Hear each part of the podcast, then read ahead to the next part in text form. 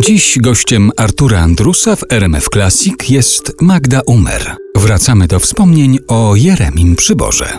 Magda Umer, tancerka i artystka kabaretowa jest Państwa gościem w rozmowach wakacyjnych w RMF Classic. Tak. Jakoś nie zdziwiłaś się, jak użyłem sformułowania tancerka. Myślałam, że przestudiowałeś i dowiedziałeś się, że w roku 1966 chyba w szkole zdobyłam mistrzostwo szkoły w tańcu w rock'n'rollu ze swoim pierwszym chłopakiem. No właśnie, dowiedziałem się tego i chciałem się dowiedzieć, i co teraz? Wiesz, ja ci coś powiem. Ja bardzo lubię oszczędne środki wyrazu, także jeśli chodzi o taniec.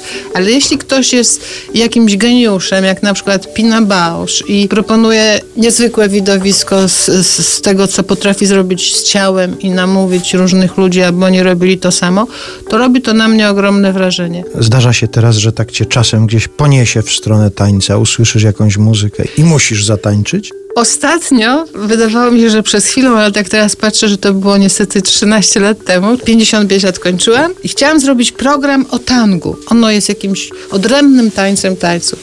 I postanowiłam się zapisać na kurs tańca. W Domu Kultury był ten kurs tańca. I próbowałam poprosić wszystkich moich e, bliskich i dalekich, żeby ze mną się na ten kurs zapisali. No patrzyli na mnie jak na obłąkaną kobietę, która w wieku lat 55 chce się nauczyć tanga.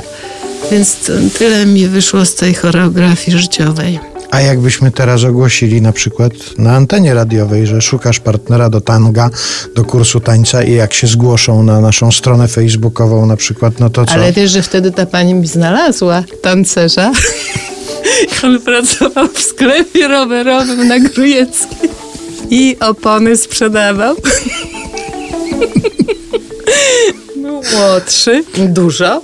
I tańczyłam z nim, tańczyłam z nim jakiś czas, potem on się przeniósł na SARS. A ja już, już postanowiłam robić inny pro program. I z tangiem skończyłam. Ale już nie o tańcu. A potem moja pani od tego tanga jeszcze zaszła w taką bardzo widoczną ciążę i w tej bardzo widocznej ciąży uczyła nas tanga do końca ze swoim miłym partnerem. A potem już nie wiem, jakie dziecko, co z tego wyrosło, bo i ja wyrosłam z tanga. Ale z tańca całkiem nie. Nie, są czasami takie momenty, ale to są bardzo takie prywatne momenty, jak, jakiegoś czegoś w rodzaju małego szczęścia, że ja nagle i śpiewam, i tańczę, ale to nie jest na scenie. Chociaż nie, pamiętasz w takim koncercie Zielono mi był nagle taki moment, kiedy wszyscy zaczęliśmy tańczyć.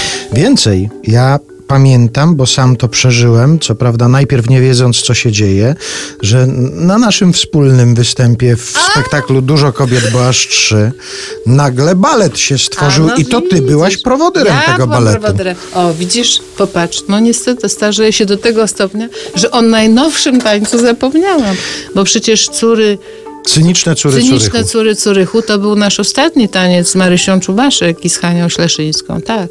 I zresztą teraz tańczymy to jako zespół imienia Marii Czubaszek.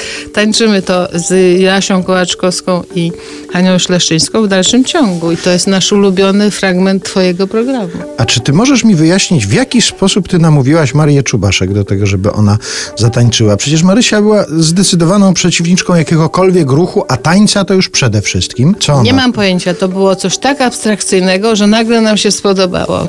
Myśmy to chciały zrobić raz, tylko żeby ciebie zaskoczyć i żeby ciebie ugotować. I udało się I zresztą. tak się udało, że to stało się stałym fragmentem gry.